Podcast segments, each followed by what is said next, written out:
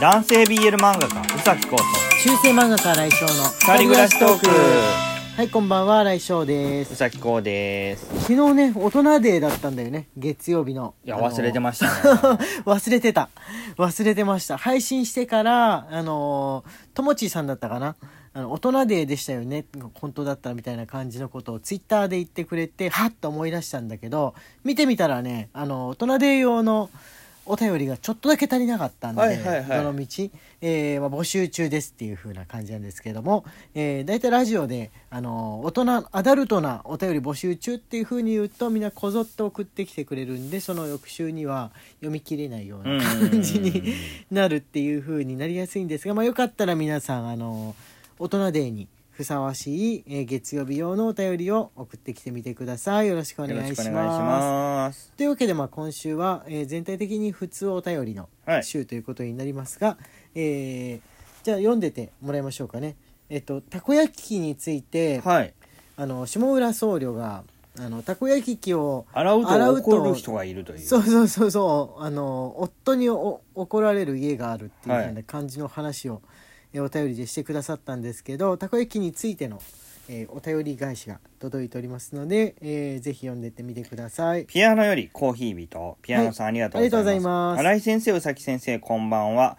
5月10日配信のたこ焼き器のお話ですがうちは洗います。かっこ関西です。おー。洗うよね。洗う。と、まあ、まず持ってる前提なわけだよね、たこ焼き器を持ってる前提で。洗うよね。洗わないってことはそのまんまなんかキッチンペーパーとかで拭いてあれってことなのかな、ねちょっと油の膜が残ったまんまで取っとくっていうね。ことなんでしょうかね。はい。あもう一個ね来てますね。はいこれぶはいどうりさんぶです。どう売り。たこ焼き用ホットプレートであればプレート部分を普通に洗うものかと。ただ店頭で使うようなたこ焼き用鉄板であれば油の馴染みの関係もありあまり洗わぬものかと。へえおーやっぱあれじゃないですかね。昔のフライパンに対しての考え方みたいなもんなんじゃないですかね。あの昔ね俺ちっちゃい頃はフライパン鉄だったんでもう真っ黒の、うん。あのなんつうんでしょうね。今だったらあのニンニク料理みたいなななんて言うんでしたっけ？スペイン料理とかで出てくる、うん。アヒージョうん。とかみたいなので使いそうな黒い鉄板のやつあるじゃん。ちっちゃいフライパンあるじゃないですか。ありあれが大きくなったみたいなのが各家庭で使われててまだテフロン加工とかのはなかったんですけどあんまり洗わないでそのよほど匂いがつくものじゃない限りは拭いてね油膜をちょっと残してで保存しておくっていうのが普通だった覚えはあるんですよ。あの錆びちゃうから。なるほどね、うんすぐ錆びちゃうからそのあんま洗わないと。洗ってカラッカラの状態にはあのもの、まあば、毎回じゃないけどもっていう風なのがそのたこ焼き器バージョンでお家によっては残ってるのかその昔のお父さんお母さんたちはたこ焼き器て鉄のたこ焼き器をお家で買っといてまあフライパンと同じように扱ってたのかなと俺は推測したんですけれども。あまだありました？たこ焼き器について。はい。迷える青函隊より。元気の玉、腕大丈夫ですか？まよりがとうございます。まよりさん腕大丈夫ですか？はい。たこ焼き焼く鉄板についてあ同じこと書かれてますはいはいはい。テフロンじゃなく私が小さかった頃に使っていた鉄製のたこ焼き器のことだと思います。やっぱそうなんだ。鉄製の中華鍋を洗剤を使わずに洗ったり、えー油通ししたりするじゃないですか。そうそうそうそう。あれのたこ焼き器バージョンです。まあ我が家は洗ってましたが久しぶりに出すと油がカビてたりするのでこまめに使うわけでもないんだから洗うわ。文句言うならお前が片付けろって今の私ならいいからです。ね なるほど。あ本当だ。同じことをやっぱそういうことなんだ。思ってくださってます、えー。ありがとうございます。そうだよね。たこ焼きだったらそんな毎日使うものじゃないからあの油が悪くなってるってことは大いにありそうですよね。ね。うん、その代わりに錆も進んでるってこともまたありそうで、うん。難しそうなんですがフライパンは毎日使うものだからあれなんですよね。そのもうそんなあのカビカビる前には使うっていうか、うん。油悪くなるほどまではねなんない感じだったんですがあぶどうりさんから元気の玉届い元てました。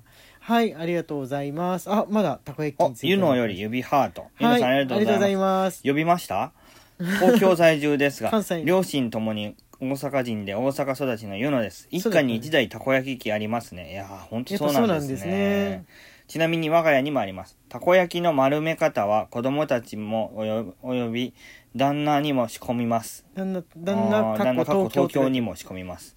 コロナ前は娘にの友達も来てタコパもしてました。あ噂のタコパあーあの関西方面在住の VTuber の人とかがタコパをしているのを見てあ本当本当にするんだなんか羨ましいと思ったね記憶は近いですえ、ね、うんはい。最近では洗えるたこ焼き器もありますが、洗えないたこ焼き器も多く、かっこ我が家も洗えません。キッチンペーパーを濡らしてよく拭き取るのみです。実家のガスコンロで使うものは普通に洗ってましたが、洗うと焦げやすくなるとも聞いたことはあります。我が家は特にこだわりなかったので、家庭や機種によるのではとのことです。なるほど。あ機種によるっていうのはなんかねありそうですね。ありそうですね。ん。へえなるほど。ありがとうございます。タコパやるんだなやっぱな。一回ね一回参加してみたいものがタコパなんで、うん。なんか美味しそうだしタコだけじゃなくていろんなものを中に入れて丸めて焼くんだよねあれって。ウインナーだったりとか、チーズだったりとかがあの食べてみたいですねすごい、うん。そそもそもたこ焼きあタコ以外が入ってるたこ焼きを食べたことがない。ない。お店屋さんで売ってるたこ焼き以外ね俺東京の人間だから食べたことがないんで魅力的ですね。はいああしのみさんからもたこ焼きについて、ね、C のみより楽しい旅。はい C のみさんありがとうございますす。新井先生、宇崎先生、こんばんは。関西ではありませんが、たこ焼き器を洗うについてです。うんうん何年か前に旦那が突然たこ焼きプレートを買ってきましたそれが南部鉄製だったため南部鉄器？南部鉄器製だったえそんなのでたこ焼きとても重くて持つと手首を痛めるし洗剤で洗えないため手入れが大変です。お湯とたわしで洗ってもう一度熱して完全に水気を飛ばした状態で保管します。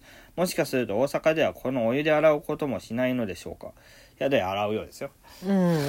いや南部鉄器製のもののあの手入れ自体がまたちょっと普通のフライパンとも違うのかちょっと分かんないですけれども、はい。